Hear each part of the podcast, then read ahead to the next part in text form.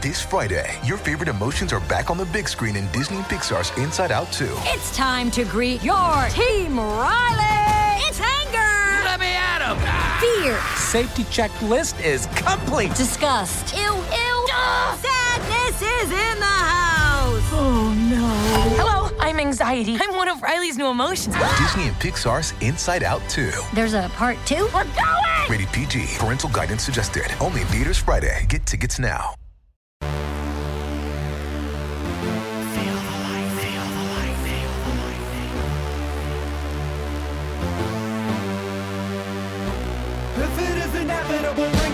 Doorstep softly. My wristwatch is broken, it reads what my pastimes have cost me.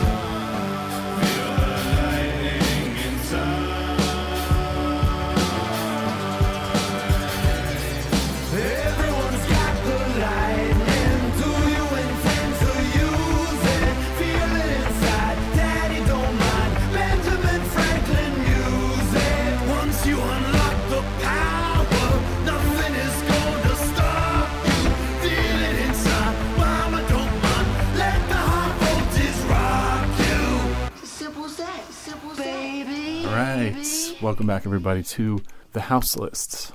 What's up, party people? In the place to be. My name is Peter Agoston. I'm your host and the producer of this podcast called The House List. It's sort of like the guest list. It's based off the guest list. It's called The House List. And I'm I'm here. I'm in Pittsburgh, Pennsylvania, right now. Um, wearing my Phipps T-shirt. I went there on Easter Sunday with my girlfriend and her mom. It was great. Beautiful flowers. Um, and I had, uh, um, I was able to record uh, an interview that will hopefully, well, it will be, it's not hopefully, be a two parter, a two part episode. This is part one of my Grand Buffet episode. Yes, Grand Buffet. Um, many people hopefully if you're tuning in you know then you know this group. If you're not then this we had an incredible conversation um, a very deep and involved cool conversation with my man jackson uh, aka grape Don, um, Iguanodon it's kind of hard because or mrs paintbrush uh, of of grand buffet. Yes grand buffet. Again maybe you forgot about him. It's been a while since they put a record out, put an album out. Um, maybe been a while since you've seen them play, but um, for a period of time, they were extremely prolific, and it was of this period of time that was kind of like uh, before quote unquote smartphones and cameras weren't advanced yet, and people were still using MySpace and Friendster and George W. Bush reign supreme. Uh, and these guys were at the top of their game. Incredible satirists uh, that I was uh, immediately fell in love with the first time I saw them live, which was uh, playing with Wesley Willis, the late great Wesley Willis, whom we talk about in our conversation. So again, um, this is my two-part show about the group, the duo, Grand Buffet. First part being with Jackson, the fiery redhead ginger uh, lead MC of the group, springing, bounding from the stage uh, left to right. Uh, and I uh, was so thrilled to be able to talk to him and see him. I hadn't seen the guy in a long time. And I always thought he was great. I thought he was super cool. I mean, these guys crashed on my couch and my floor eh, when I lived in California. They were probably at their most um, prolific touring wise from around like maybe 2000, 2001 up through like, you know, the late 2000s. Uh, it's kind of hard to say because I know they, they, they still occasionally do shows. But I wanted to talk about the history and the legacy of, of Grand Buffet. And it was a little tricky, but I was able to get one of them. I still haven't recorded the second one, but I guess by next episode, we'll see whether or not I've posted the, the second story, which will be with Lord Grunge, the counterpart to Grape-A-Don, aka Jackson, uh, Mrs. Paintbrush. So, yeah, if you're like a, a, fan or familiar with Grand Buffet, then this is absolutely going to be a big treat for you because they don't really do, they haven't done long form interviews probably in a long time, if ever. And uh, I tracked them down and uh, just yesterday, I recorded this one that we're about to get into in the Polish Hill segment of Pittsburgh. I've been all over this city, and I got a lot of love and respect for this for this place. I've been here a bunch of times. In fact, my very first time was coming here in like 2002 with my friend, the the rapper MC Z Man from San Francisco, California. We came out and performed with uh, Grand Buffet uh, for a special like album release party, and it's funny because uh, Greg Gillis was at that show, aka Girl Talk, and when we were walking down the street yesterday to do our record our conversation, out walks Greg from his house, uh, and uh, we sat and talked to, to Greg, aka Girl Talk, and it was cool. It was cool conversation about what about what Jackson has coming up. We were talking about some studio stuff, some analog keyboards and MIDI shit and this, that, and the third. And uh, then we went and had this amazing conversation I'm about to play for you. So, um, yeah, just I hope you I hope you dig it. I opened the show with uh, one of my favorite songs from these guys, um, and I know it became like a later staple of the group too. So, uh, and then I'm going to close the episode with um, something from Jackson's solo uh, outputs, which is Mrs. Paintbrush uh, um, era type stuff. But uh, what else? What else can I say here? Um, oh, yeah.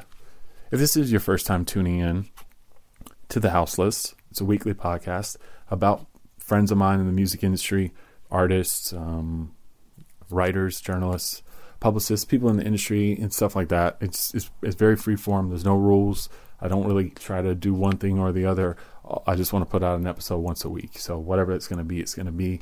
I'm very happy to be able to do something for Grand Buffet, which is one of my favorite groups, one of my favorite live shows. I think that that there probably wouldn't be a Tim and Eric or Eric Andre if these guys hadn't have you know bear the brunt of a lot of that type of uh, uh, sort of comedic parody, satire, music stuff on stage. You know that I mean them, and of course Neil Hamburger, and even my friend uh, JP uh, of Plesiosaur JP Inc. But anyway, I don't want to get too tangential here. Uh, but if this is your first time, please subscribe on iTunes, rate it on iTunes. Houseless Podcast. That's how it reads on iTunes. Just be like, boom, I liked it. Yada yada yada. It's dope, man. And then like send it to somebody. If you listen to a podcast on a desktop computer, you can find it on soundcloud.com backslash houseless podcasts. Retweet it, repost it there. I'm on Twitter as at house, houseless. That's at houseless pod. I'm so bad at I'm so bad at this, but yes, it's at houseless pod. I'm gonna stop saying that now. So yeah, just um, please spread the word. It's a DIY thing, uh, and I really appreciate it. And I hope you guys appreciate this and the efforts I went to to make this happen. So here's my conversation with the one and only Jackson, aka Grape-A-Don, Miss Paintbrush of Grand Buffet, my part one of my dual uh, two-parter on the legacy and history of the guys in Grand Buffet. Check it out.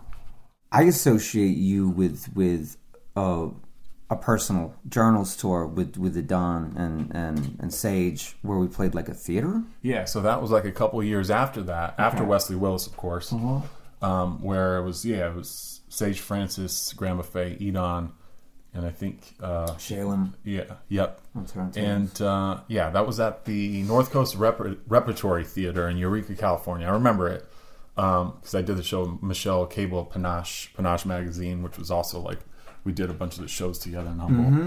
And yeah, it was like uh, I remember that being very special because I I think that was the one and only show I ever put on in that venue, and it was a seated, you know, it's a repertory theater, so you know uh, they probably did Death of a Salesman like the next week or something like that. Maybe nothing that sophisticated, but uh, but it was a very cinematic kind of uh, theatrical performance.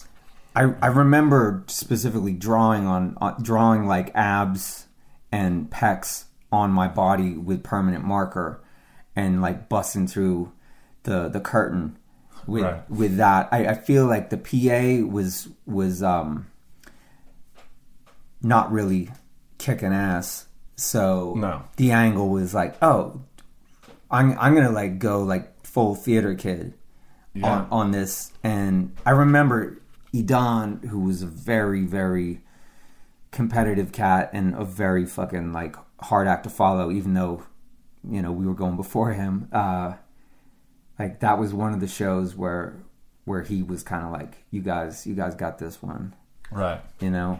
Well, yeah, I mean that even goes to sort of show that you know at that time Grand Buffet was there was there was something beyond just like the the musical joint after joint kind of performance where you're just you mm-hmm. know playing beats and doing stuff like it could have gone in that direction quite easily you know like this more theatrical Totally, totally. exposition because hip hop music was what got me into music, but that coincided also with being like a huge David Bowie fan. So this theatrical element and watching myself perform in front of a mirror as as a kid was just as much a part of my like rearing artistically as was like having all the source magazines. You know when they were still on newspaper print like Right. having all those and studying them.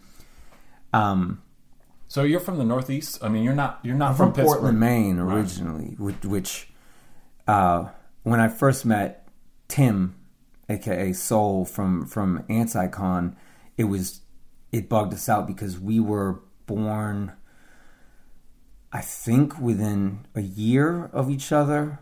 Um, in, in fact, no, we were born same year. I'm pretty sure, and we were both redheads Yep. in Portland, Maine. But I left, and he didn't, and he he had much more of like this roughneck vibe when he was coming of age, and then he dropped that completely, and then move out to the Bay Area. And then when when I went back to Portland as as as like a young adult, I saw how much it changed, and it's like there's some like gully shit going on in Right. in Portland because you had this huge divide between incredibly wealthy people and working class people and and people were getting bopped over the head with blackjacks on some some like cobblestone English thug kind of shit. Like just Really? some some old world New England goon kind of shit was Right. going on.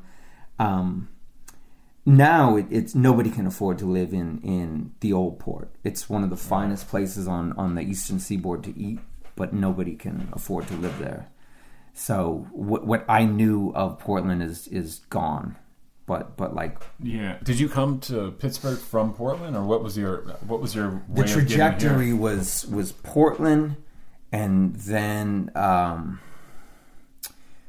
Westfield, Massachusetts, which is just fucking, you know, it's a teeny little industry town. I think it was like a trucking town. We lived in the in in like the the back of a trucking uh, company, pretty Mm. much. So it was a it was a weird scene where I had the woods and then I had like endless rows of, of 18 wheelers to just walk through and like Wow. you know like look at my baseball cards and then we moved to Pittsburgh mom and dad and my sister and I moved to Pittsburgh in 1988 um, and then things kind of disintegrated shortly thereafter with with our uh, with my parents' marriage and and our socioeconomic status. Like we were in a blue ribbon school district, and then like both of my parents kind of kind of went into bankruptcy, and um, like then mom got a little apartment outside of the school district and dad kept an even smaller apartment within the school district so we could technically stay with our friends Right. And just right away I got an an about face of like, oh, this is where I'm at now. Like I'm not a middle class kid. I'm like a lower, you know, upper lower class kid, and like not having money is is like a real thing now. So and not being able to hang out with my friends because I live outside of the school district was was a thing. So it forced me to go into my own world, and that's where music and drawing became like my salvation. Where it was like that was that was my world, and hip hop was even though it was not intended for me was the punk rock music of the time in that it was the most relevant it was the most vital thing going on. It, it had the the strongest voice. And in my opinion looking back if you were if you were caucasian and at all into music it, it seemed logical that you were going to get into hip hop unless you harbored like some some racist shit and just Mm. couldn't couldn't get into that because that's like that's not for you. Yeah. It's like, well, fucking rock and roll wasn't for you either, but you took Right. that and and now it's just it's that's your thing. So I I instinctively thought that was bullshit. Were you like, as a kid, or at least at that time, were, were you just sort of like on your own figuring this stuff out, or did you have like, was it more like you could have like a group of friends that all shared that? Because I, I kind of have a similar, growing up, it was sort of a similar experience, and at least in as far as discovering music, because it was more like kind of a loner thing where a lot of my um, kids my age or the kids that were my friends, they weren't really into music. Like it wasn't. It was more. I grew up in a kind of a small town. It was a college town, but it was like you know, sports was the main hobby of the of that generation. So if you didn't play football or baseball or basketball, which you which every kid did, like in a fun neighborhood in the front yard type shit. But a lot of them were that was like, okay, well, you're going to continue doing that, and that's going to be your chosen hobby like so hip hop for me too was like you know amongst other things but that was like my own little individual thing to discover on my own because there wasn't a whole lot of like uh of an exchange with other people was it like that does that make sense was that I had no big brother figure right or big sister figure for that matter to to hit me. you, your sister is younger than you No, my sister is my age. Oh, okay. Fraternal twin sister. She's like blonde hair, blue eyes. Like we're split down the middle stylistically. Hmm. Um, just every which way, we're, we're kind of different people. Right. Both good people, but but different. I'm very much cool on my own and like to be left alone to, to be in my own little world and, and she likes to be around people and she's team oriented. That's Right. why she's a school teacher in Atlanta oh cool and and I'm I'm like a 13 year old student permanently, you know. Uh, there, I can totally recall when grunge hit the scene in the last year of middle school in the North Hills of, of Pittsburgh. So the suburbs and he was coming from New England as well. He was a Massachusetts, kid by way of Arizona, where he had just moved from. Okay, but he was he, he was through and through a, a New England kid, Right. and he had an older brother who had the New York City Breakers posters right next to Rush Yeah, and and the. Police and Kiss, and and he was hip to all that that stuff. So grunge had a big brother that schooled him on all that kind of stuff. So going over to Grunge's house and seeing how it was going down in the basement with guitar amps and a drum set, and Grunge had his bass, and Oh, it was wow. like, holy shit, nobody is is putting it down like this in in the school. So so before Grunge, I had one friend who was into rap only because it was it was going to piss his parents off. Hmm. And when shit started to get a little political, like he felt alienated and he gave me the first Public Enemy record, Yo Bum Rush Show, and he hmm. gave me um, all of his rap because he realized like this isn't for me. Like I, I liked it because they were swearing, Right. but now like it almost sounds like they don't like me. You know, this like wow, Italian revelation. He- uh, this Italian Polish kid. So I took those those cassettes, and it's like holy shit! It just blew my mind. And as soon as I heard Chuck D's voice, I was like, I know that voice because I heard that on my clock radio at like midnight one night, just trying to trying to go to sleep and having that right by my bedside. Um, my realistic clock radio was like, Right. holy shit! I heard something off Yo Bomber's show, and it was the coolest sounding shit. here on the radio here in Pittsburgh. Yeah, yeah, um, Do you remember? Was there like a show? Was there like a late night mix show? yeah. that- It would have been a, it would would have been either CMU or Pitt's Right. college radio like hip hop show. Right. There was a real flimsy signal, um, but that that was one of those like the voice of God by way of like Chuck D like came came through the, the thin speakers. Yeah, Chuck D really cut through a lot of shit to a lot of people at that time, myself included.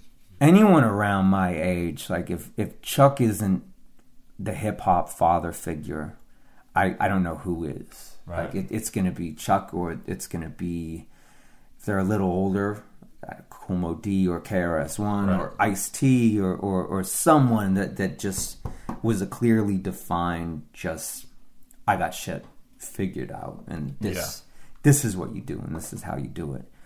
Um, so I had I had that moment where my friend gave me those those tapes that got me into it, and then there was another kid in school that was by no means progressive and and reading Soul on Ice by Eldridge Cleaver and doing stuff that I was doing by way of these names I was hearing with Public Enemy and Boogie Down Productions.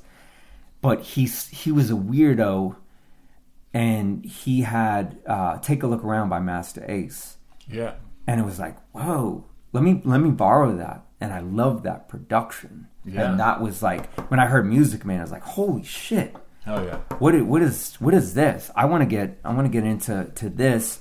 That's why I learned about that the whole Juice Crew thing because somehow I I had missed um, uh, Big Daddy Kane and Kool G Rap. I just missed that was a whole pocket that I didn't know anything about. Were you watching time. videos? Did videos influence you at all this time, or was it all like analog audio tapes and? we had the jukebox network that came on on like crackly black and white television. So I would be in my mom's basement watching a black and white TV, and at around midnight, the rap videos started getting requested. And I don't know if you remember the box. I don't know. Um, I know. Yeah, I remember the box. You heard We didn't have, talk about it? Of course, absolutely. Yeah, yeah. I didn't have it in rural Virginia, but uh, but yes, of course, there's you know a very impactful thing, especially in in cities in major metropolitan areas too. Yeah, for sure. So you would see Doctor Feelgood by Motley Crue, Right. and then like a, half an hour of commercials for for like sex chat lines, and then you would see four back to back uh playings of Me So Horny by Two Live Crew. And it's like Right. if you wanted to just keep requesting shit, you could. Yeah. So that was the first time I saw um, the DOC um, The Doc and the Doctor, which Oh, was like great video. it kicked my fucking head in because it was these big beats Yeah. and it was just this booming voice and and like a tall cat with a leather trench coat Right, and I was like wow that's the coolest motherfucker that I've that, that I've heard from the west coast Yeah. And he's not he's by himself. He's not NWA he's not with a crew. So he's kind of doing his own, own kind of thing even though I would soon connect him to NWA by way of like, oh, when I started re-listening, it's like, oh yeah, he's all over those records, and, and Right, sure. he's a ghostwriter for a lot of those tracks, and you can totally hear his his flow in there. But that was a big thing, so I started staying up late and lo- losing a lot of like academic rest. Um, that that coincided with me being like, oh, fuck all this school stuff because it, it's I'm never going to be good at math. I'm I'm only going to be like the art kid. So Right. I'll get A's in art. I'll get A's in everything that I'm interested in. Everything else, I'll just pass. Yeah. So when you guys did started Grand Buffet, were you still was it just right out of high school or something? Were you hi- teenage dudes when that yeah, it, came to it- be? it started. It started um, for for real, for real. The last year of high school, Hmm. in a, in a true way, in that um, I had aspirations to go to art school because that's all I've been doing prior to is drawing and painting and, and Yeah. doing artistic kind of stuff and doing little little hip hop, um, kind of like burners on, on, on paper and little designs, and, and I had my own like clothing line aspirations and, and all this kind Did of stuff. Did you have a name? I had too many different names, Right. like um, Iguanodon being the last one because that was my first like rap name within Grand Buffet. Right. Just because I got this little toy in one of those crank machines of Iguanodon, and it had a permanent thumbs up. That was, I think, the first uh, discovered dinosaur by an English um, paleontologist cat. So I was like, "That's a cool looking dinosaur. It's got permanent thumbs up." So that's going to be my rap name. Right. Uh, and yeah, that that that's where things solidified because I I got a scholarship to University of Arts in Philly, and I deferred it and deferred it until I just realized that I don't want to do that because hmm. I'm either going to get a job as a graphic designer, where all that matters is that I know the latest version of, of Adobe programs, or I'm getting in fine arts and I have no fucking income. So even if I did get a scholar, you know, I, I do have a scholarship, but I'm gonna have, you know, to need money coming in to be able to to afford food if I'm in Philly. So I was like, fuck that. I'm I'm just gonna work labor jobs, which I did. Um, just got a job painting houses, which was cash under the table, no insurance. So if I fall 40 feet off a ladder and crack my skull, I'm living in a wheelchair, drooling on myself, like with nothing to fucking break my fall. I would have just been living with moms, like Wow. Yeah. That's that. without a pot to piss in. But luckily, none of that happened.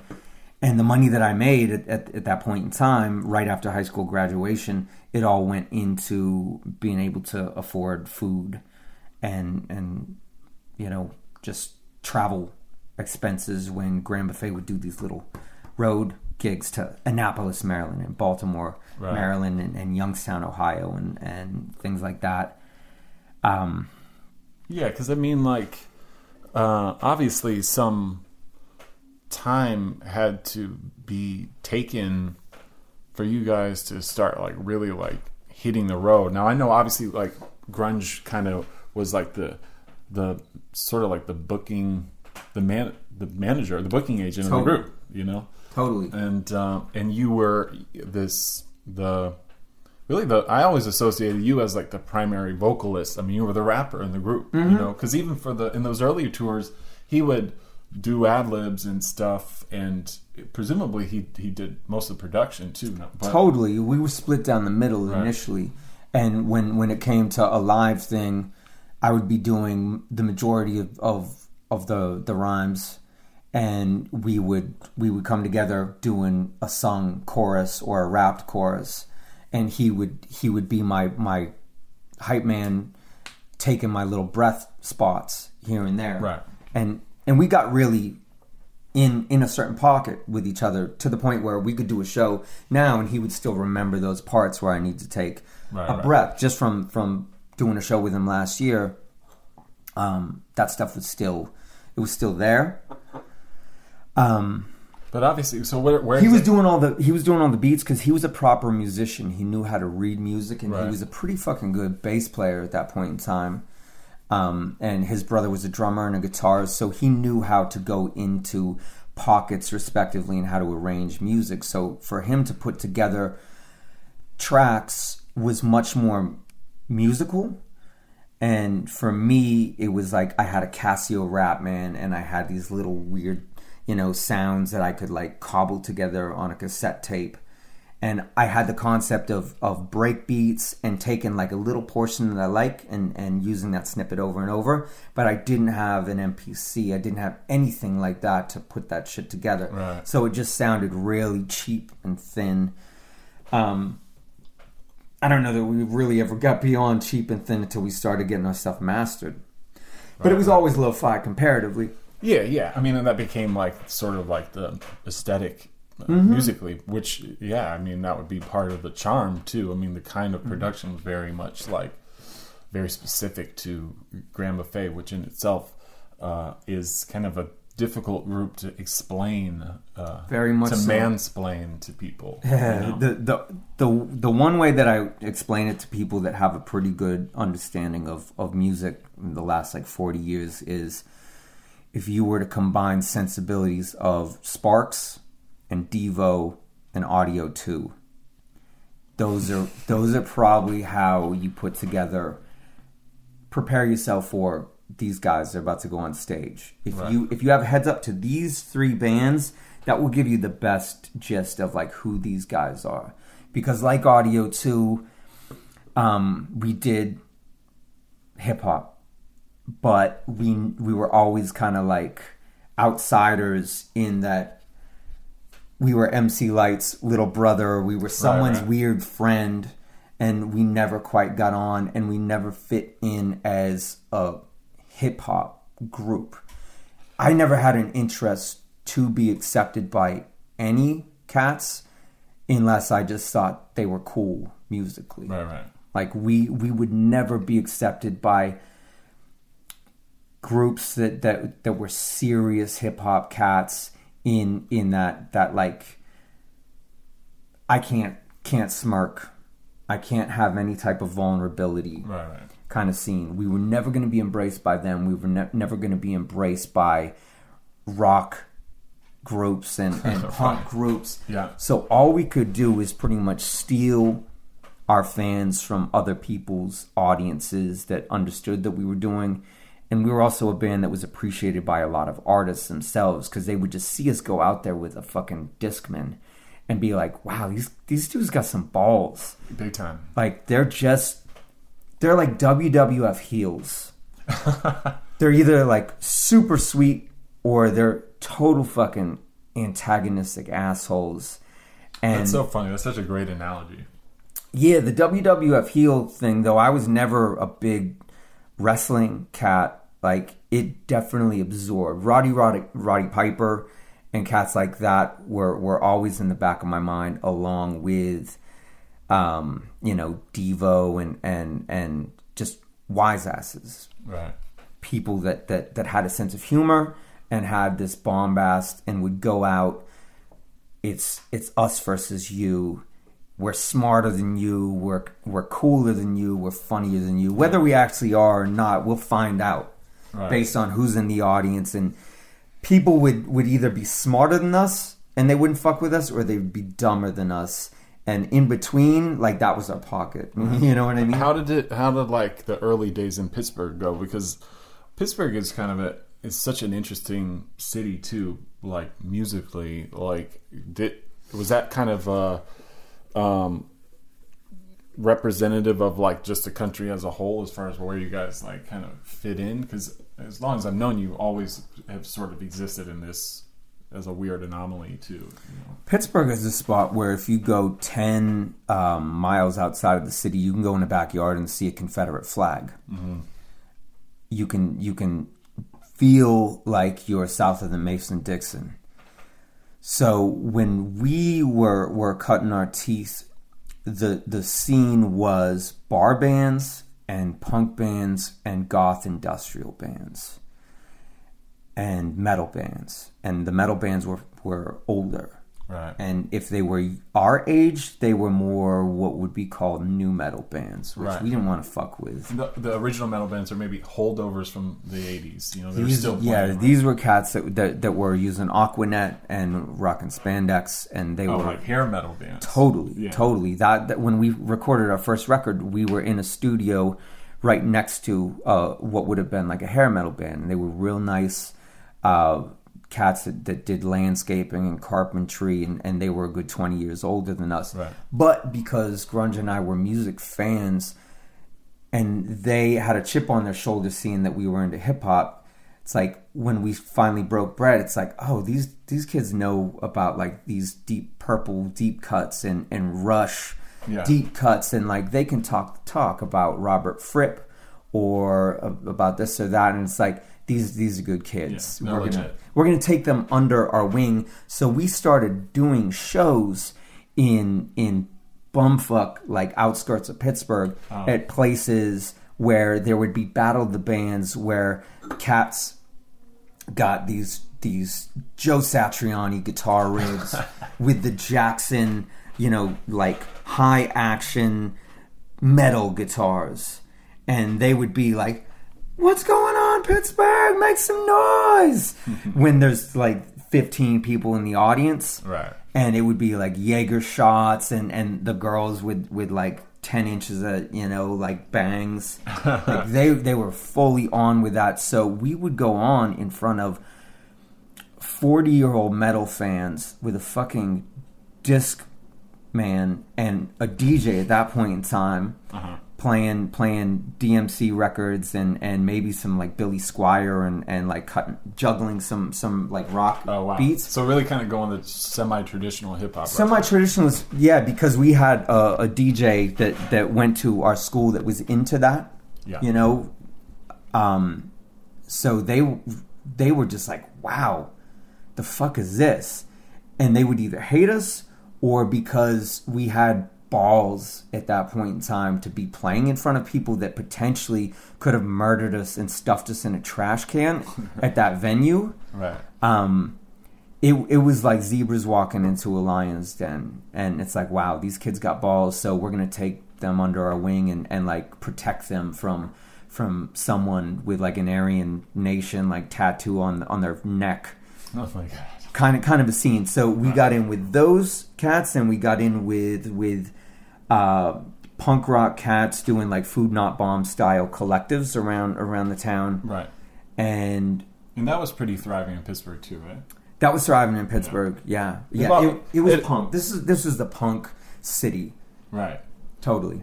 Yeah, and you have a pretty good grasp of that that history too. I mean, like obviously, you know, you guys are, probably came up with some of those bands at this point in time. Now, looking back, like, We came up with with with any scene that we could play shows with, Right. but no scene ever really adopted us because we couldn't fit in if if we tried, Right. and we didn't necessarily want to fit in because our whole interest was if we can have some of their fans and some of their fans and some of their fans in our audience. When you look out at our audience and take a snapshot, you're gonna see a fucking weird audience, and that's what we want. So when when we started to get momentum in Pittsburgh and we played release shows, we had weird audiences, which made for a better show, Right. and made for some type of scene solidarity for a brief period in time, where it's like Yeah. we had no interest in playing shows with bands that sounded like us. Um, at that point in time, no bands really sounded like us, and and yeah, it was just that that magic moment in time where we we were pioneering something and just networking with bands that we liked. Right. Well, I think even that album release show, or I forget which project it was for, but the one when I, I came out here to Pittsburgh with Z Man, I think it must have been 2002. Um, that, might have, that was around Pittsburgh Hearts. yeah, it was, Pitts- it was either yeah, uh, Undercover Angels, Cigarette Beach, or Pittsburgh Hearts. But I think Pittsburgh Hearts was the last of those EPs. Yeah. But it was, uh, you know, that bill was Grand Buffet, uh, Gil Mantera's Party Dream, Z Man, you know, a, a, rapper from the Bay Area, you know, very different from those two. Totally. And uh, Skell, you know, mm-hmm. which was like um like a traditional head, hard rock Pittsburgh band. metal. Right. Really good players. Yeah. That that that knew their shit inside and out, and we we hired them to be our like tough backing band right. for for these rap rock tunes. I remember they I made shirts with stencils that said rock for them and grunge and I both had ones that said rap. Right. And we came out and they pl- they were playing the riff from Working Man by Rush and we went into like that I remember at some point, correct me if I'm wrong, I ended up like dipping a crucifix in nacho cheese. Yeah, you came out with some white crucifixes, some uh, you know Okay. nacho cheese that you would get at the gas Yeah. station, and uh, Gas station crucifixes. yeah, and dipping it. Yeah, I mean it was. I have some great photos from that because I took a bunch of. Dude, I'd film love to photos. see them. Yeah, they're amazing with the crosses on the. There's nacho cheese all over the ground on the stage and on the floor, and like yeah, you're licking the nacho cheese off the crucifix and stuff like that. I mean, There, there was a point where I looked out in the audience and, and I saw my dad just just kind of ha- like having that moment where he's like, oh, like that's Jackson doing his weird shit. Like Yeah. it's all it's all good. Like I can't I can't even be mad. Yeah, no, yeah. I mean, it was a perfect Grand Buffet experience. It's like when when I was his age, I was firing a machine gun out of a helicopter in Nam, and he's dipping a, a wooden cross in in Cheez Whiz. yeah, this is what we fought for. Th- it it was not what they fought for, Right. but but he could he could look back and and look at it that way, and I'll look at it that way. Yeah, I mean, it was pretty awesome. I mean, the freedom of uh, Mm-hmm. of choice there that's done on stage as a performer. Um, totally, he's pretty great. totally. Um, I would love to know how you guys, um, what your experience was with the late Wesley Willis, because he's obviously such a now uh, kind of this mystique. Has is there was a mystique when he was alive, obviously, and, and one, uh, you know, um, that still looms. I, I think today, but you guys, Yeah. you traveled with him a lot for a couple of years. We, yeah, we did. We did a, a very short but very um, dense burst of touring and and coexisting with Wes. Where I think we did three tours with him. One in a bus, one in our actual van with with Wes's head like rubbing up against the, the roof because he's he was a giant man This for, is like a for minivan, an like Astro an van. It was an Astro Astro van, van. yeah.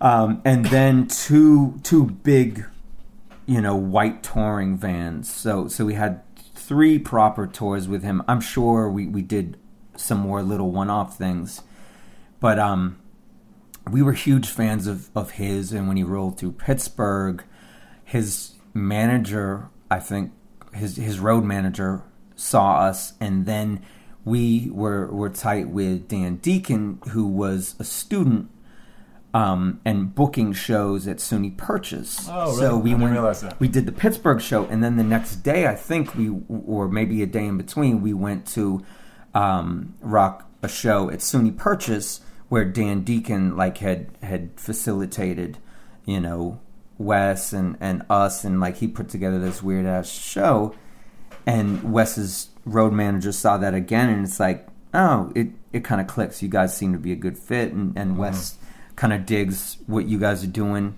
Um, whether he did or not, I don't know, but we, boom, like got offered to do some shows with us, and then that just brought us in into this weird little West world where um, we got to know the dude intimately and know all of his his quirks and and I mean, you're doing these dietary. long, right? You're doing these long drives with him. I mean, you're in a in a little van with him. Yeah, we experienced 9/11 with with Wes. Wow, really? Yeah, uh, that 9/11 happened the morning that we were in Halifax. No, we weren't in Halifax. We were somewhere in Canada, and the show that night was in Halifax. Woke up that morning. I'm eating breakfast with with Wes, and his head is is well. He's looking at me, and I'm looking at a television set at the bar in this this restaurant and I'm watching the towers come down, and I know that Wes should not be seeing this because he has a close personal relationship with skyscrapers, and Right. and like that would flip his wig. So, um, tried to to just keep him away from from what was like the biggest thing to happen in the United States since I don't know the Vietnam War. Yeah.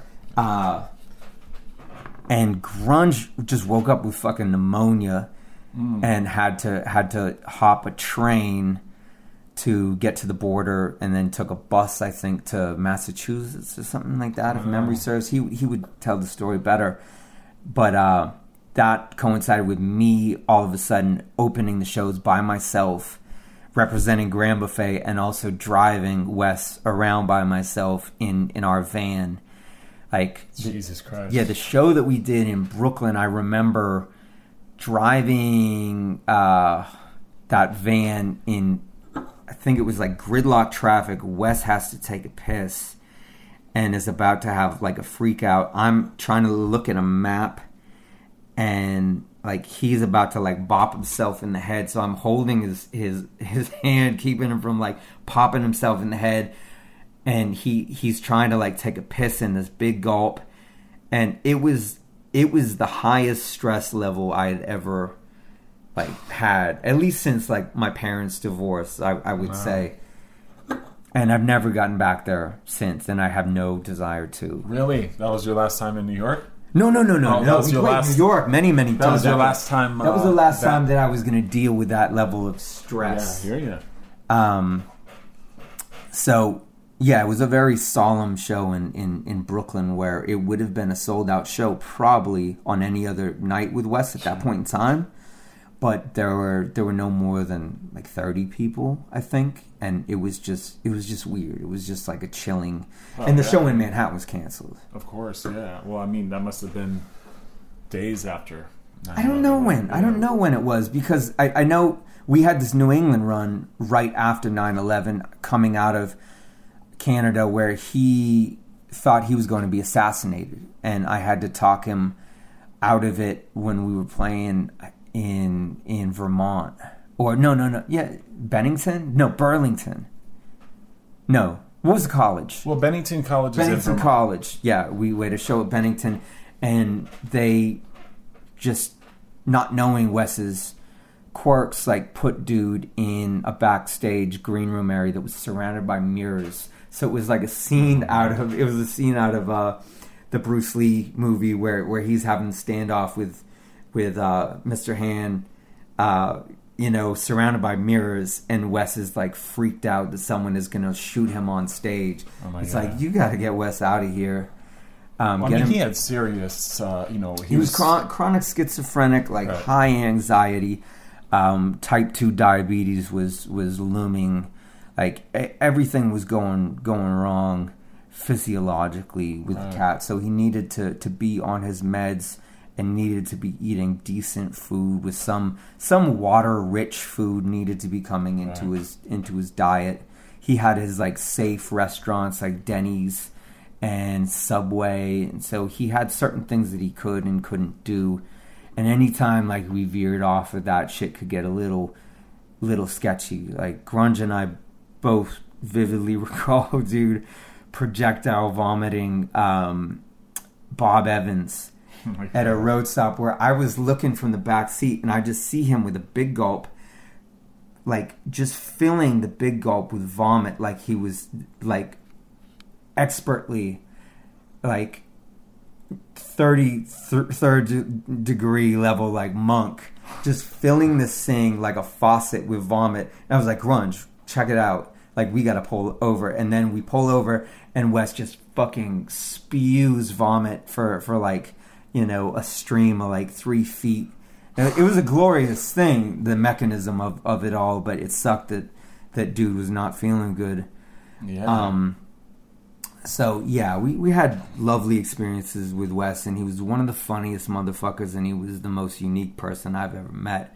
What was this thing with the hitting the head thing? What was that all about? Did you ever understand? it would have been it would have been born from from when he would have been in, a facility or or some care center or halfway house or whatever you would want to call it, where he was left to his own devices and and in a bad place. hitting his head against the wall. Mm. So he had calcified bone on his forehead in in like a noticeable bump. Yeah. Which you've seen him and, and you saw like he had a knot on his forehead Yeah. from bumping it up against the wall. So it was a way of almost recalibrating him.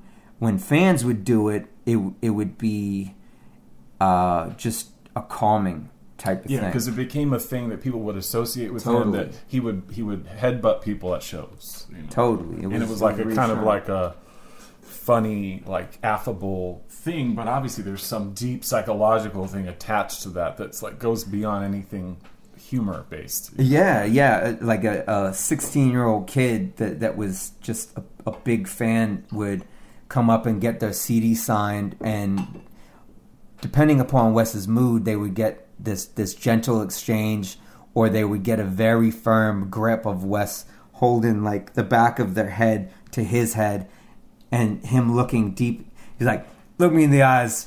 And, and and like bump me on the head so I laugh like a goddamn jackal or, or whatever animal he wanted uh-huh. to insert at, at that point in time.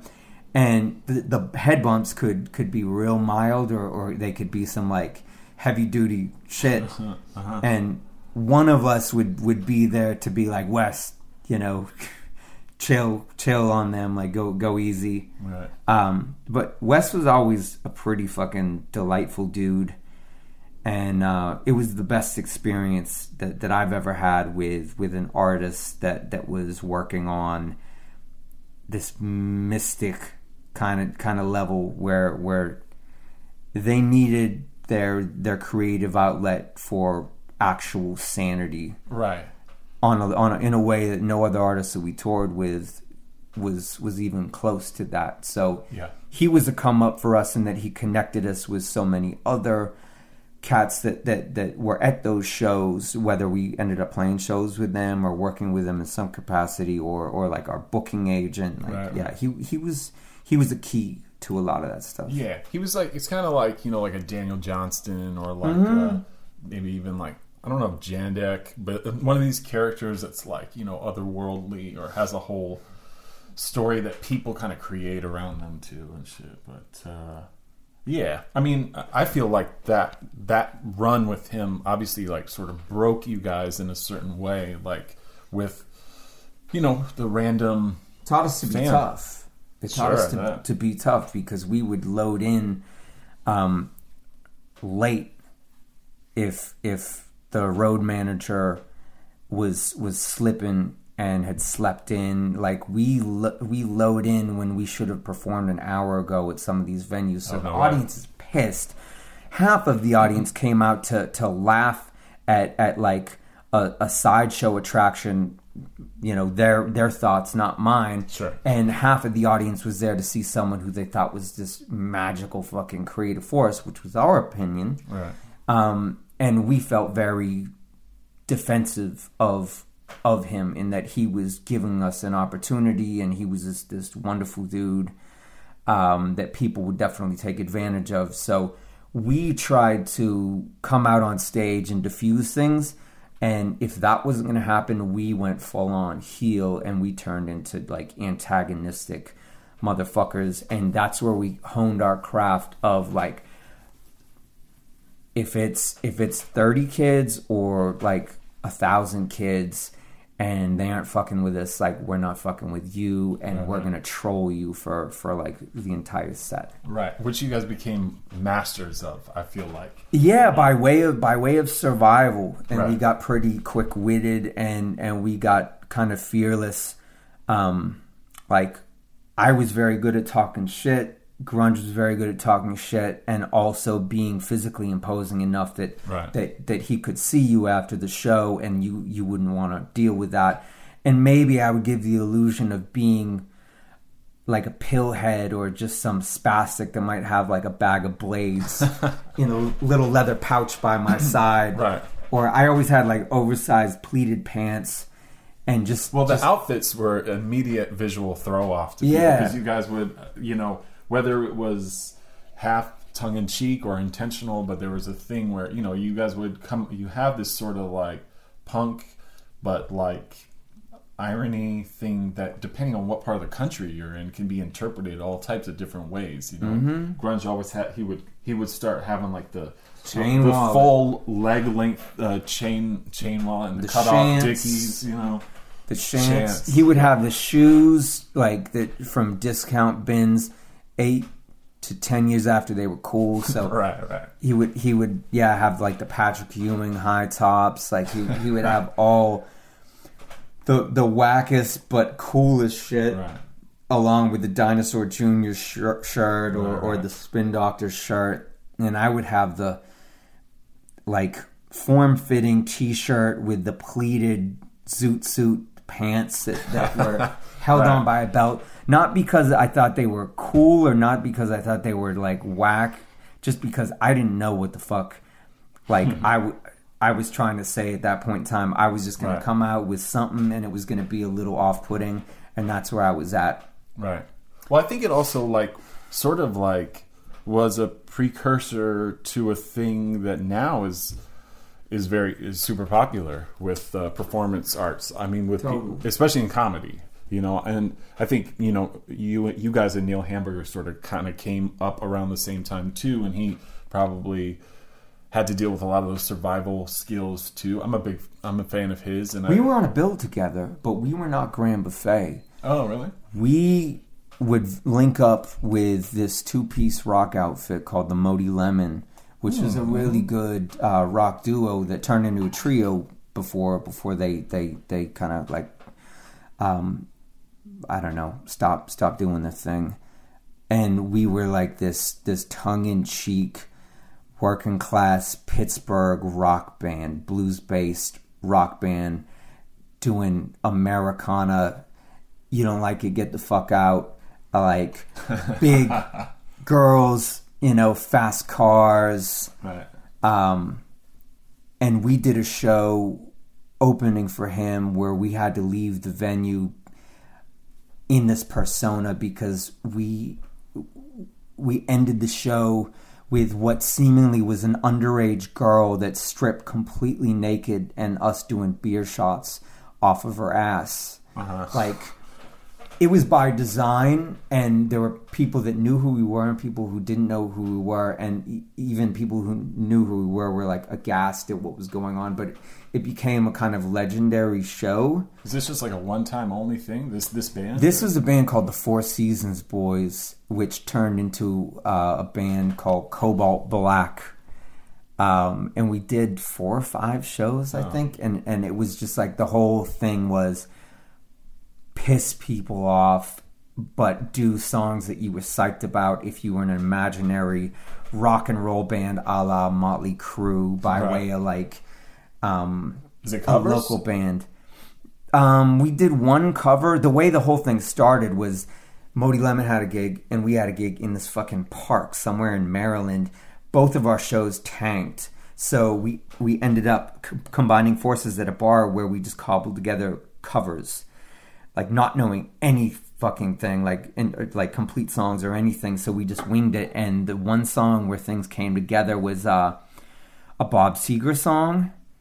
So we, for the first show, did I think a Bob Seger song several times over. Like it's all very fuzzy how we did it. Right, but, right. But yeah, and and like the next show was at a vegan punk rock venue where we brought in um, alcohol and we're all smoking and threw a KFC bucket around and, and we're just WWF heels. We were total just Yeah. fucking Getting a rise out antagonistic cats. Yeah, Yeah. yeah, So that that's that's kind of where we were at. Um, But that's a thing. I mean, that's a you know, you know, with look at Eric Andre and Tim and Eric Mm-hmm. and stuff like that, where it's a thing that people they love. The audience pays to be fucked with. Totally, and and given how much we played Florida, I'm sure Eric Andre would have been in effect at one of the shows that, that Oh, yeah, we I'm were sure. on the bill of because he was in like a funk metal group that was very tongue in cheek, very Zappa. So we would have like he probably would have hated us. We probably would have hated him just Right. because we were too similar at a at a point in time. But um, I love some of the shit that, that he's been doing and I recognize in him a lot of what we would have been doing if we had the financing to have our own show. Yeah. You know, like there's some beautiful, beautiful moments like in in the stuff that that, that he's done on his show. Um, Was that ever a thing? Did anyone ever approach you? I mean, it might have been. Was it a- ahead of its time in that, like, you know, Adult Swim still wasn't really as like yeah, yeah. a force in This is- 2002 and 2003? we kind of disintegrated as as an actively touring recording act right at the gates of all that stuff popping Right. on and all the type of like smartphones that didn't sound like shit Right. recording live banter so there are so many little rants and shows that that were we doing shows now they would have went viral and that would have single-handedly got us shows throughout like the western world in my opinion People would have seen that, and that would have been the incentive. Oh, we want to bring that. Here. yeah i feel as though someone was telling me that someone heard uh us mentioned as like a footnote on wise podcast Okay. where where they were kind of musing on how man if like these cats had had stayed or been around at that point where where viral videos had popped off they would have gotten the second wind and really like popped Right. off but we we disintegrated right before that happened and um yeah that was Well, it's like you guys are like the black flag of that shit too, as far as like the early black flag years of them like just touring and like going and just just fuck all Yeah. shit shows, but still just slaying the audience nonetheless. And you know, and that ushers in like another crop, the next generation. Not to say that like you guys aren't like old retired, you know, guys either. Totally, but- totally. I will say this in, in, uh, in conjunction to that: the your stand-up album, the album, the stand-up comedy album that basically you guys did, you know, um, is fucking brilliant. Do you know which album I'm talking about? where it's us heckling Yeah, Yeah, that all praise due to, to grunge on that one. That w- that was his that was his thing. Just like I had that weird karaoke MP3s Right. thing where I'm just singing poorly to to like horrible bit rate, you know, Napster uh, karaoke songs. Um, we had huge ambition, but we never had the infrastructure to really pop things off. Like that's why we never really had a big video. We never had just as things look like they were about. There, there's this Bowie quote about Iggy Pop on the back of his like 1980 uh, biography where it says something about snatching um, defeat from the jaws of victory. And I thought that was very apt to like our story. Like just when it looks like Grand Buffet is about to like come come up, you know, it's like they piss away their money on like um, a bunch of personal pan pizzas and rent instead of like financing a video that would have been well recorded and, and filmed and, and would have brought us to like this new level of exposure. It's because we were always butting heads at like how it was going to look or how it was going to sound that it always just stayed on on the back burner and instead we just ended up like not being around each other until we had to tour again. So Sure. all of these things that could have been nurtured just turned into us like stringing together rent and buying buying like cake and cookies and and pizza for for a couple months not having to get day jobs so it Right, was right. living hand to mouth shoebox banking kind of stuff Yeah. on you know the streets of Pittsburgh which were very affordable and continue to be so comparatively yeah.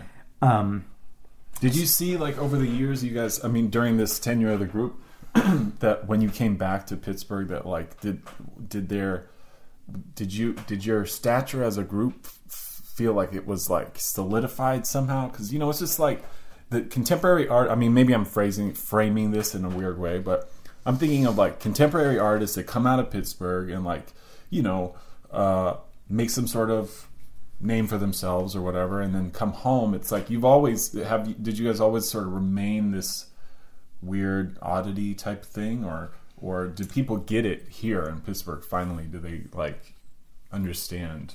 I what, can- what it's all about. I can be in different cities and I can be around Pittsburgh and people will stop me and recognize me from from Grand Buffet and strangely sometimes from Mrs. Paintbrush, which is really weird in, Yeah. in that like I've never toured with that project and there's one video. Uh-huh. Um but here and it's always been a thing in in my adult life. Pittsburgh is a pretty thankless place, but that's a blessing and a curse in that you can never kind of like live on your own dick here because people don't give a fuck about you if if you're king shit and you're sitting at the bar like Right. because it's not the type of place where pretense gets you anywhere and playing playing like the popularity game or the status game gets you any fucking where here. This is still a city that's divided between tech and medicine and education and don't have a pot to piss in working hand you know like living hand to mouth kind of a thing. So we just ran into to greg gillis aka Girl Talk, who, if I had his his money, I would probably have turned into the biggest fucking prick. I would be in a suit of armor right now with temperature controlled, like like shoes Yeah. and a fucking hoverboard and and like a wooden artisan like artisanal case for my hoverboard. Like that cat is incredibly just good natured and and like he's always been sweet. He's always been humble. Yeah, super humble. Lives right down the street. You can see him at any bar, and he still does the same shit and still eats Domino's pizza. Where it's like I would be a fucking huge prick.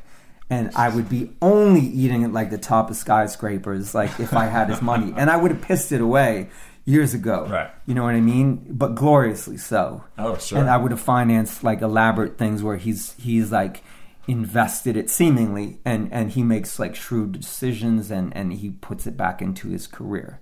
Yeah, no doubt. And he knows that scene that that like he can go hobnob with cats that that that are millionaires like at, at festival shows, but when he comes back to Pittsburgh, no one gives a fuck. and and That is, I could see that being a, uh, in a way, a blessing. I mean, it keeps It you grounded. It is totally, and it has made for some of the deadliest bands in the United States to me. Where certain bands in Pittsburgh that nobody knows, when you come through and you're a hot shit LA act or a New York act, and you're playing this dive bar, this band might open up for you, and they might clean the fucking floor with you and, and make you look like shit mm-hmm. because they're like a gang and they're used to people not giving a fuck. So they've turned into this tribe of of just like bloodthirsty, like we're on the same wavelength cats where where like if if you're at all slipping and you're you're down like down mood wise because you didn't get the right chips backstage this opening act might destroy you because they're they're like in their early 20s or they're in their like mid 40s and they have seen it all and done it all or they're ready to take on the world Right. respectively and they don't give a fuck mm-hmm. about anything but like kicking your ass. So it's great. And i will still I'll still go up and stand in the front row of, of a show where where it's like a 21 year old kicking ass or it's it's older cats kicking ass and and that makes for a really cool scene in Pittsburgh. We still don't have proper venues for the middle ground. Like you have basement shows and you have bar shows and then you have this void in between and then you have big promoter shows. Yeah, you got stage AE right, and then like the the Heinz. But yeah, uh, the, yeah, the right. middle ground is missing. Whereas when GB was coming up, Oakland, that neighborhood right down the way, Uh-huh. had four great venues for that middle ground Do you show. what those were? Yeah, um, you had Laga, you had the Attic upstage, you had a place uh, that oh, it used to be what was it like Tobacco Roadhouse. It's no, Hmm. it it was called the Decade long ago when when like U2 played it. Oh wow. Police played it, and, and it's not much bigger than this room. They played it when they they were like still on that punk rock Right. circuit. Like Oakland used to be a hub, just like Bloomfield used to be a hub where like Bloomfield has really no venues except for this place called Howlers Howlers. Okay, I've and heard that. and that was a spot where in like 1980 Robert Fripp played a show when he was into the whole no wave thing along with with Brian Eno and they were digging all this weird punk shit and post punk shit. What neighborhood is Brillo Box in? Brillo Box is is uh, on the cusp of of Bloomfield and Lawrenceville. Okay.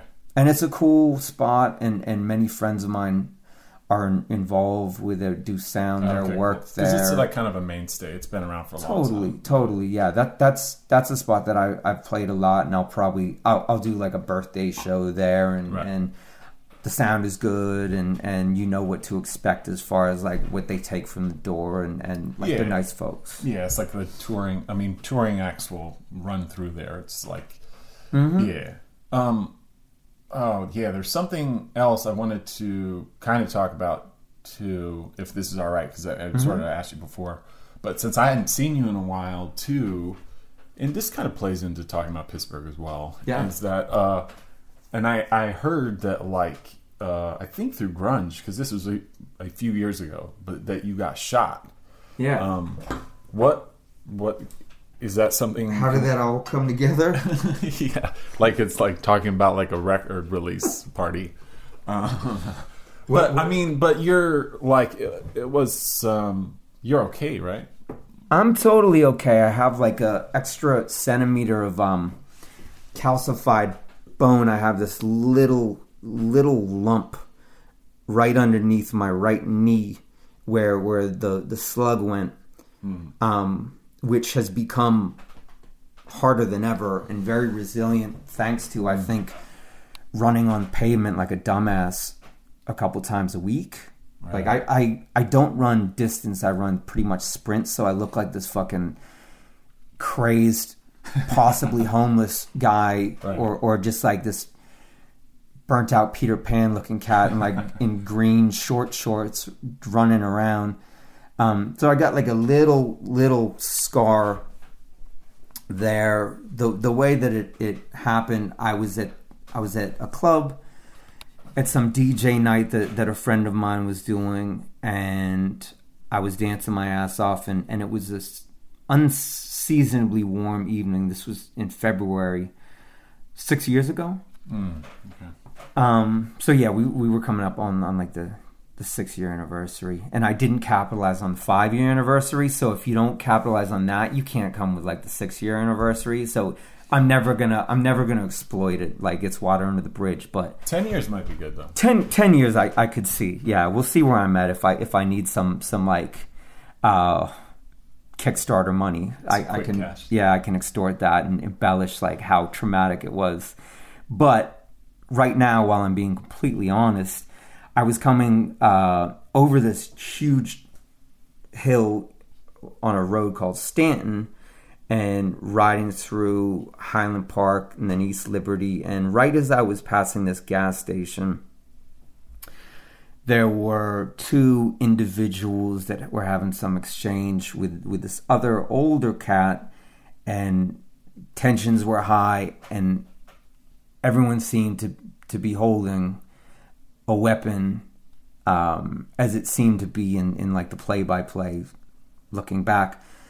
These two cats fired on this dude. He took, I think, three slugs, and one of those slugs that was meant for him found its way to my dumbass on my bicycle right at the trajectory that, that he was like getting shot. And I had shit. I had my, my little earbuds. No, I had one earbud in with one open to the street, the roadside, because I'm like a half dumbass. And all I saw were the silhouettes backlit of cats just scurrying after these shots went off. And I just felt what, what I thought at the time were like cinders, as we call them here in, in Pittsburgh, which would be pebbles, pieces of asphalt that felt like they went into my leg or hit my leg. And I looked and saw like, okay, some shit just went down. I'm getting the fuck out of here. And Did you fall off your bike? You just you were- you could you didn't like lose control. Not at all. Like, because I was moving in a pretty good clip coming down this hill right. and just moving with that momentum. And I was moving in the direction with the bullet pretty much. Oh. And I was also, I had black leather pants. I had all black leather on. I was looking pretty fresh. I had these sweet Italian leather shoes that were way out of my like pay grade that I found used like a couple days before. So I was like I was really really slick looking um and sweaty as all hell and I think I had some I had some lining underneath that which helped with the impact, I think. Yeah, Being less. It was it was a solid no, it was a hollow point bullet. So instead of it it smashing the the bone upon impact, it just kind of buckled. Whereas if that same bullet had hit me in the guts, that would have like shredded because hollow points are are they're made to fuck people up. Right. If if you, you get hit in the vitals, but it worked out well and it just buckled. And um, so I make so I make it home, walk up the steps, and I just hear this click, and it was like metal on bone. I was like, God damn it! Like that was a fucking. I got shot. Holy shit. So my roommate wasn't home at the time, so I just went upstairs and and uh, rolled up these leather pants and saw like, oh okay, yeah, that's a fucking bullet hole, and and started um, just piecing together what what am I going to do? I don't want to go to the hospital because I can't afford to go to the hospital. Like I can't afford an ambulance ride. I can't afford anything. I have no insurance. Um so I just kind of like tried to clean around the area and and cut off the bleeding with with a t-shirt and some gauze and put some salve on it or I don't that's a little fuzzy like what what I did. But ultimately I realized that someone else got shot and maybe was dead. So I called to report it um which I didn't want to be a snitch but it was just like hey someone might have been shot and they might have been like a good person that was just trying to like pay for gas or something like that. And and so I did and just to let them know I was just in this area motherfuckers were getting shot. I took one of the bullets. That's what's that's what's going on. And they said yeah we just got someone that that that had a couple slugs and they were dropped off at this hospital and they're they've been relocated. We're headed your way. And I was like ah fuck. Oh wow, they're coming to you. yeah, so a cop shows up, and when he shows up, that means that that automatically uh, an ambulance is coming to pick me up. And I was like, "Don't! I don't want to! I can't afford this. Don't pay for this." I walked to the door in in this black leather suit jacket, you know, with with a tie and and like this this gold tie pin and and the shoes. And the first thing he, he does does a double take like what the f- who the fuck is this guy what is going on here he looks like some weird kind of like Irish mafia dude what what is going on so to to let him know that that nothing weird was going on. I was like come upstairs. Like I'll I'll break down like what was going on. And um then these dumbasses roll up with the ambulance.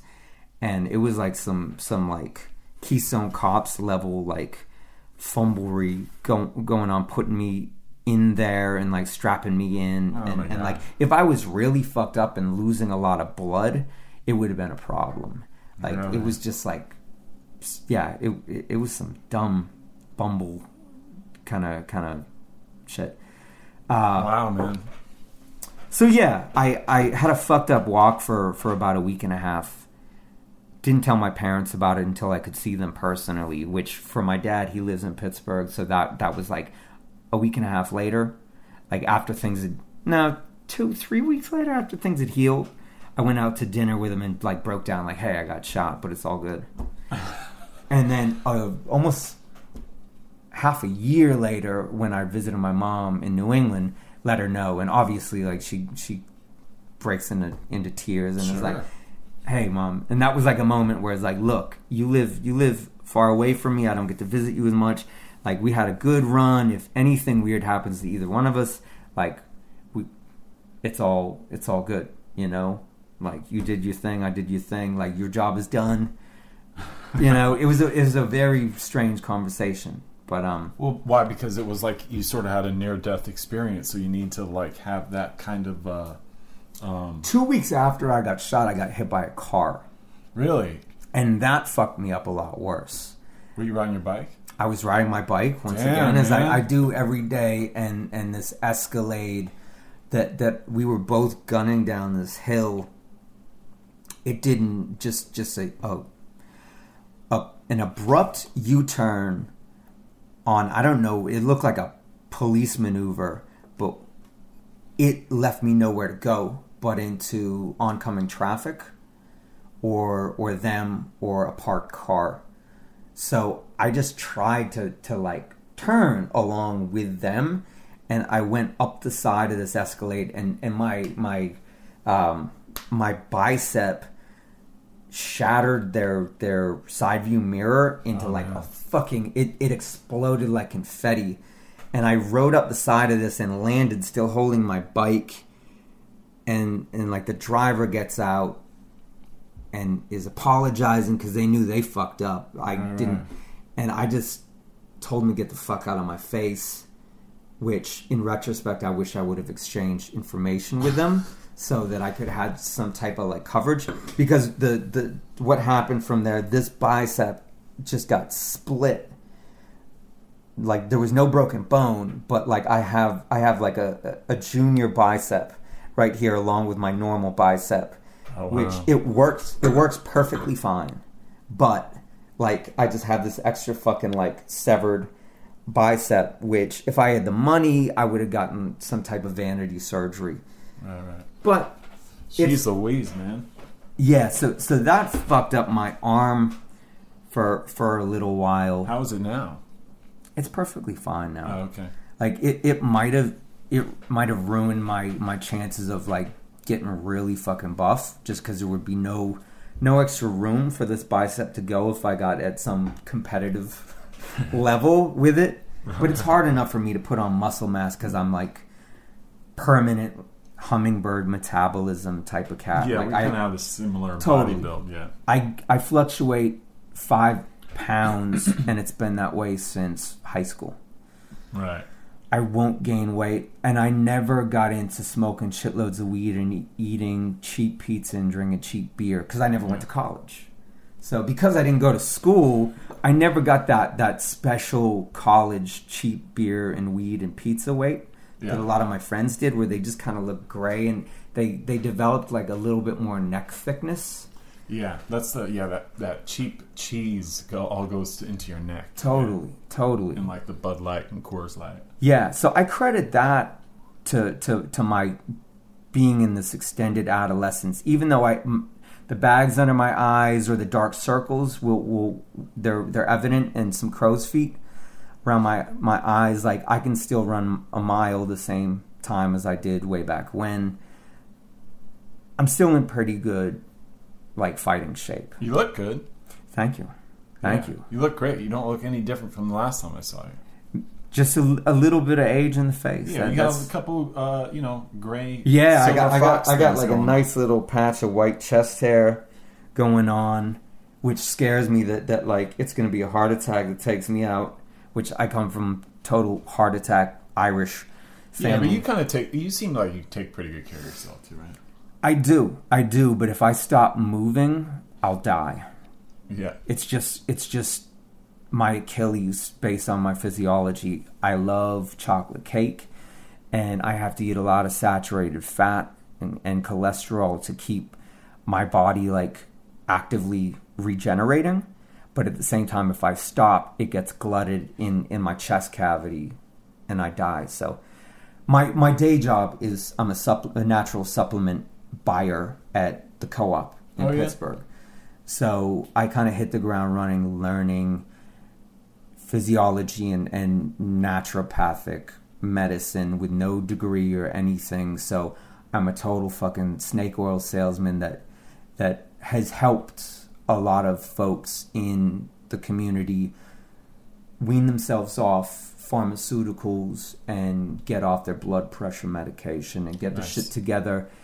I watched them go from like having a foot in the grave to getting the shit together, um, starting starting to take care of themselves and learn how to cook bulk foods and and, and Yeah. like it's been a it's been a cool, rewarding experience where it's a low it's a no stress job Yeah, that's cool. like I have insurance and and the folks are good and it's in a community like right at the cusp of very wealthy people and Yeah, so there is some infrastructure to support that. and there's diversity which in Pittsburgh you you don't get unless you actively go to areas where people are meeting at a crossroads Right. so so This area seems like kind of like that vibe. it's it's approaching that vibe, but this is is closer to to Wilkinsburg, Right. which is a more um, it's a black neighborhood because Pittsburgh is still very much socioeconomically segregated.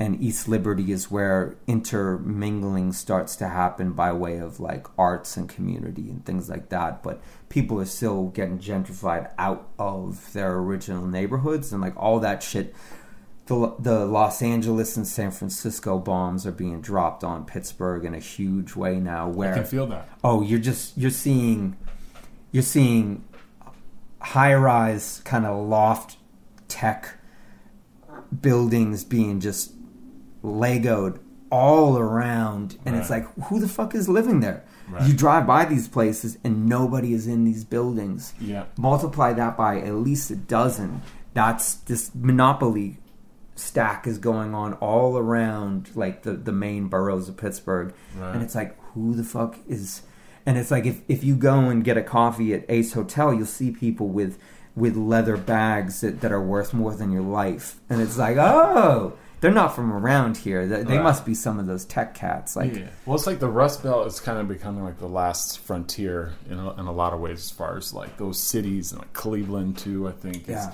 is getting hit, and but there are some there's some cool things that are happening here. I love this city, you know. totally And I think that Grand Buffet and your story too, it's like it is very much like a Pittsburgh story. And coming Mm-hmm. back, it is like a you know, it's such a you know, people are kind of yeah, humble and a little like they keep it real with you and shit. I don't know. I, I like that. I really admire that about this place and the people. At the end of the day, we are just Steel Town girls on a Saturday night. you know, um, Pittsburgh will will remain Pittsburgh until everyone that was here before it it got too expensive to to live within city limits is is gone, and it's completely just new tech and new education, you know, students and and UPMC and PNC em- employees, and, Right. and it is just a hub for New York and San Francisco and and um, Beijing and and France, and you know what I mean, like Yeah. everyone will be kicked out to the suburbs. Shortly thereafter, the giant gates will go up around the metropolis, and, and we will have to fight to the death to be able to have like rations and, and clean water. I know, It's yeah. ultimately where things are going. Yeah, I mean, you can see, and the clean water here is already becoming a some somewhat of an issue, right? Totally. Uh, we have a shitload of lead in our water right now, which has has been leached out of the pipes by way of the the treatment of the water, uh, lowering the pH, making it more acidic. Um, I don't know if that's lowering or raising, but but it's become more acidic. I know the higher the number, the more alkaline. So Right. and anyhow, our water is is insulting, and and if I had an assault rifle, I would probably like be in jail right now.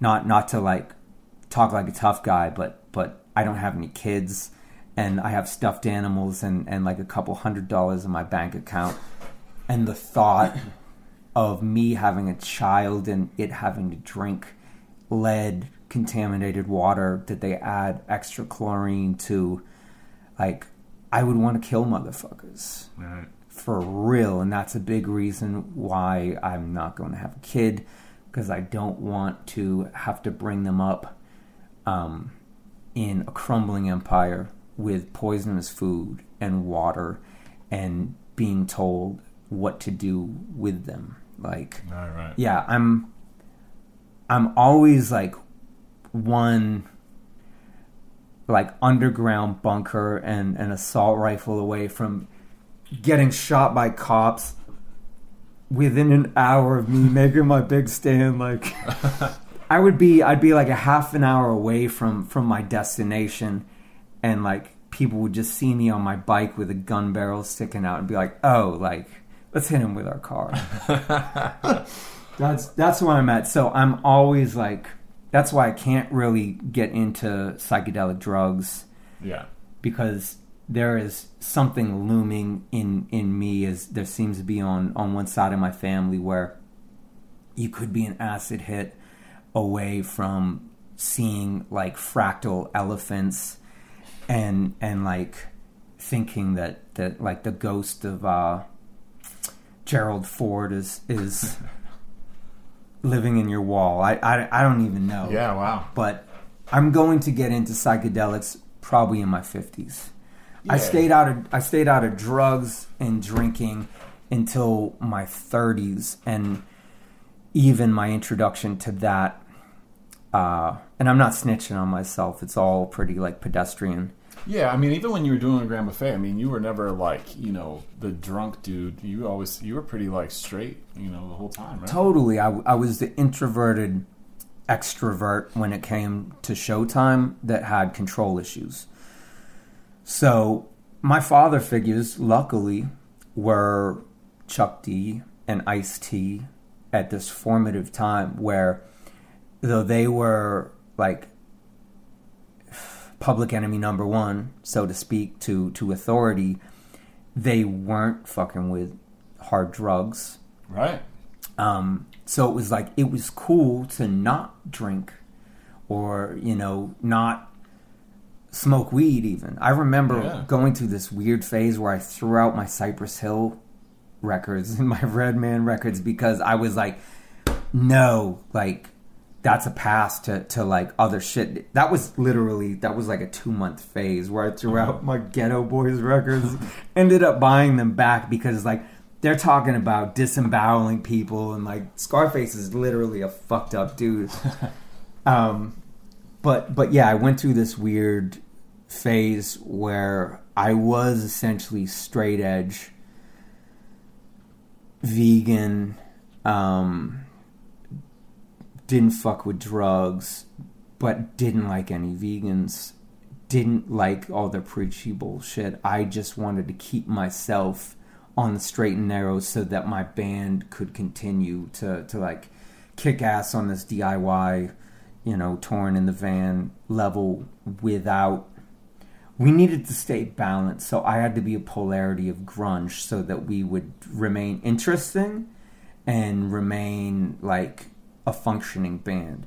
Because if he was gonna drink a bunch of Jack that night, I had to be able to to keep my shit together and vice versa. So when when he woke up in the in, in the morning and broke out the map and broke out like how it was going down driving, I could go into my my own little insular world and mm. and like read my conspiracy theories, you know, and and eat my fucking oats with coconut oil, you know, at the, at the truck stop. We we needed to diversify each other, you know, to to to polarities so that we could exist. I feel. Yeah, you guys did that well. Do you do you um do you think you'll ever really can re fully form again, record again? I'm not at all opposed to it. He's got a lot on his plate right now as as like an adult. Um, we played a show last year. We played two shows, like one in Pittsburgh, which which was like a big kind of GB uh, show um, that I thought went went swimmingly, and we we had a lung capacity, and we were jumping all around like twenty year olds, and and then we did our last show was in Toledo, which was a fun set as well. So I continue to stay in in shape for the call, you know, the the, the GB bat signal, um, but I don't expect it. And my main interest would be for us to to put out a couple really good tunes and then do do a little tour on those because I, I think we could still make a really interesting album. I Yes. don't I don't know what it would sound like, um, but I've definitely stepped on, stepped up my game as far as the way that I put together music. Um, Yeah. I think the last rap thing that that I did where I was actually rhyming was was technically on par with anything I've done before. Though I'm I'm sure if I'm being honest with myself, I've gotten lazier because I get more interested in the, the composition of, of like the sonic aspect than like the lyrical aspect because I have to do all of it now. Right. So you need to have that that that balance between the two of you to really bring it combine those things. Totally. Mm-hmm. And and I'm I'm I put together a band now where we sit in in a rehearsal space and vibe off each other. It's not at all me. It's not me rapping at all. I don't want to rap in a live band because you have tendencies to veer into jam bandish stuff where it's like the band if they're good as musicians they can keep playing Right. but if you're out of raps, that means you're going to be ad libbing. And if you're not incredible at ad libbing, you're going to be using stock words and it's going to turn into a funky jam band thing, which I'd rather put the fucking Mossberg in my mouth than. Yeah, you're too sophisticated for that shit. You know, like, It's not in me. Yeah, Right. it's it's not in me. Like I, and plus it might it could compromise the legacy too of Grand Buffet. You should do you should mm-hmm. explore other stuff. I mean that I mean you are like you know a true artist. I mean you should be able to kind of dabble in wherever your mind leads you. You know. Totally. Like no nobody has heard this band's music yet because I'm not ready to put it out yet, but when when we do, it's going to be for individuals like making music and it will sonically it will be more like post-punk. Cool. It'll be me singing and, and doing like synth treatments, a synth player, uh, a really good drummer, really good bass player Dope. and I want to be I want to be in a gang. I want to be in a band that that gives 100% and just fucking throws down with nothing other than reputation as being good at being us like as the reward. If, if Alright. money comes from that, cool. But all I want to do is is like have a band that I'm psyched to be in, and and that's that was always the thing with with GB, you know, where where we would we would bleed on stage to just throw down for our set in in that like all we have is a fucking disc player. Sometimes we have a DJ, like DJ Jester was Right, our DJ longest running. Yeah, shout out, shout out, DJ Jester, wonderful cat, the nicest member of Grand Buffet, the the most easy to get along with and and and um, well known member of Grand Buffet, I would say. Uh, Yeah, well, I love it, man. I mean, you know, I've always been a, a huge fan, and I know, like, uh, you know, we haven't seen each other in a while, so I definitely appreciate you just like um, making time and finding the time. I'm I'm so glad I could find you, and locate you. yes, That was that was the uh, that was the first um, challenge. It's it's been a minute, and I'm I'm glad that you have kind of like a, a little Pittsburgh uh, awakening happening as far as Yeah. your your your uh, map goes. I Oh, would sure. I would say folks that are fans of of Grand Buffet. In between time, I've been doing uh, anything that I've made has come out under the Mrs. Paintbrush moniker, which is just the name of all the bedroom like pop and and lo-fi kind of hip hop tracks that I do. Yeah, which you've had for a few some years now. right? Yeah, so it's been about like a fucking decade. Yeah, it's and, amazing. And I put fuck all into it as far as marketing. I put out one like professional video where where like it, it's a cohesive thing. What song is that? uh Or what was it called? Mr. Fiddlesticks. If you've not seen it, fuck with it. I it would definitely it would fit very well on one of your video comps. Uh-huh. Uh the story behind that is I'm a supplement buyer, so when I inherited that position, there were thousands of dollars worth of expired supplements. So I was like, I need to write a tune about fake drugs, fake street drugs, to to use them in this video where I can like unload all of these fucking pills and and it coincided with with like the rise of like mumble you know core like mc Yeah. shit going on. So i was like i'm just gonna do a nonsensical rap. And it was a lot of fun. So yeah peep that. Is called uh, mr fiddlesticks. But yeah all the mrs paintbrush stuff. There are people that don't know anything about grand buffet from uh, around like Europe and and the UK and and the states and Canada that that are downloading the stuff or ordering like the physical CD or the posters and things like that. Miss Paintbrush? of Miss Paintbrush. Wow. So it's been it's been cool getting fans that don't know who the fuck I am. They just stumble across my stuff. Half the time, by the way, uh, of of uh, tropical goth being my description on Bandcamp, which is the sole avenue to listen to the Mr. Paintbrush stuff because I don't fuck with SoundCloud. Right. I hate all the debris that is on the page Yeah, yeah. with with Bandcamp, you can just have your shit without advertisements. So like, Right. I'm a complete dumbass. Like, if it doesn't fit with me aesthetically, I won't jump on any trains, even if it would be better career wise. So I have no no inclination when I'm making music to please anybody. So when I do get off my ass to like put something out, it's purely because I'm entertained by the stuff. And because of that, I like what I'm doing and people can can fuck with my stuff and spend a couple bucks on it knowing that I'm not trying to like get a hot iTunes song um fuck iTunes categorically. Like, just know that if you liked any of the stuff that I've done in Grand Buffet, like, I'm still pretty much that same fucking dumbass. and ain't a damn thing changed. Oh, that's what's up, man. Well, thank you so much for taking the time, man. It's great to talk to you, dude. Yes. Hell yeah. What did that clock in at?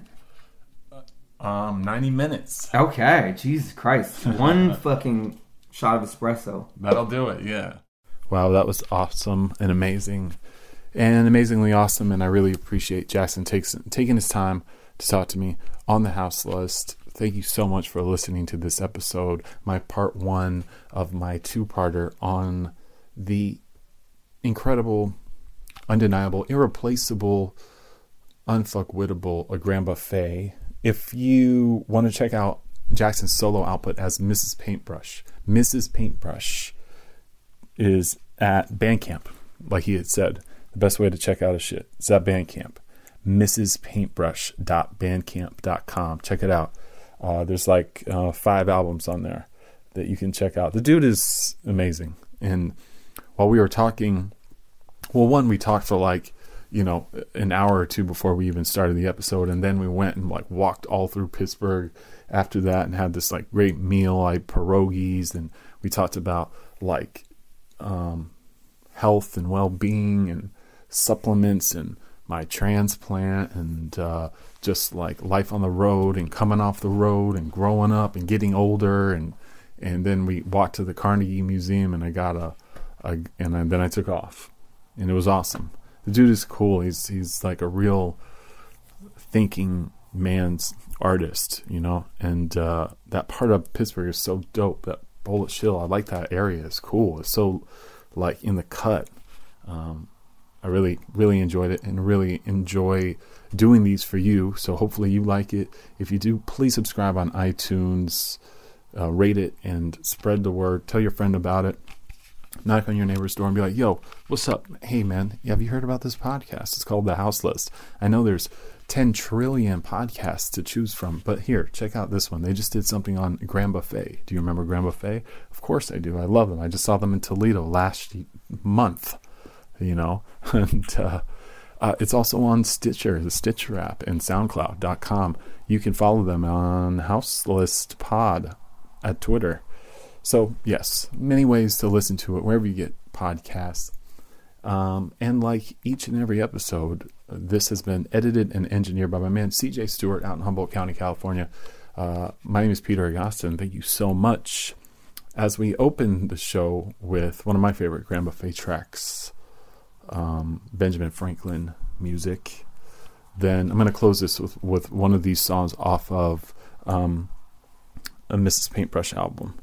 Uh, this album is called um, Duke 2, which you can find at Mrs. Paintbrush. That's M-R-S paintbrush.bandcamp.com. All right, y'all. I'll see you guys next week, and hopefully it's going to be the part two with Lord Grunge of Grand Buffet. Until next time, y'all. Peace. Later. I love Pittsburgh. See y'all. Bye.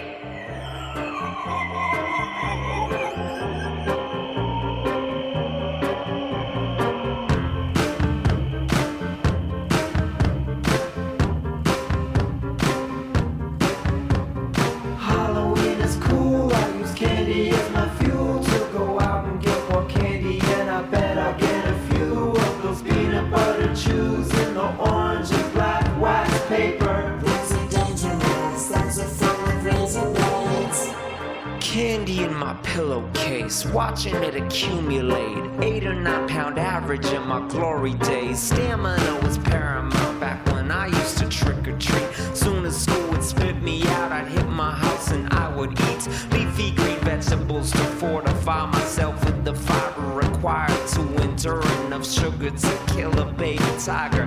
Got so wired I could hear the fourth dimension. Picked up on all the sounds that kept the family pets' attention.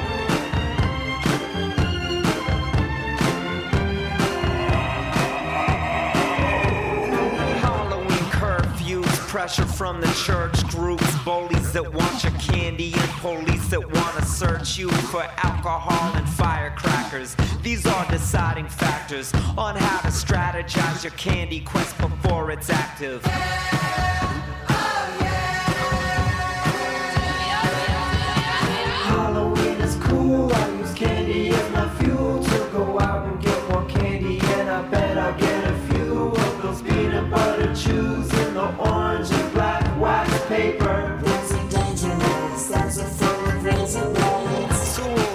Or treat now. People would think I was a creep. Plus, I'm a candy stop now. Most of that shit I wouldn't eat. Excessive doses of fructose are corrosive.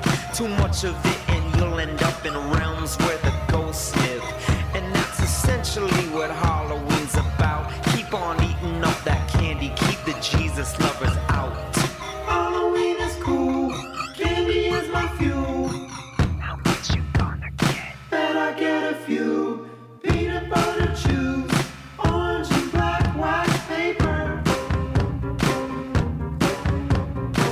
Halloween is cool. I use candy as my fuel to go out and get more candy, and I bet I'll get a few of those peanut butter chews in the orange and black wax paper. Those are dangerous, those are full of raisin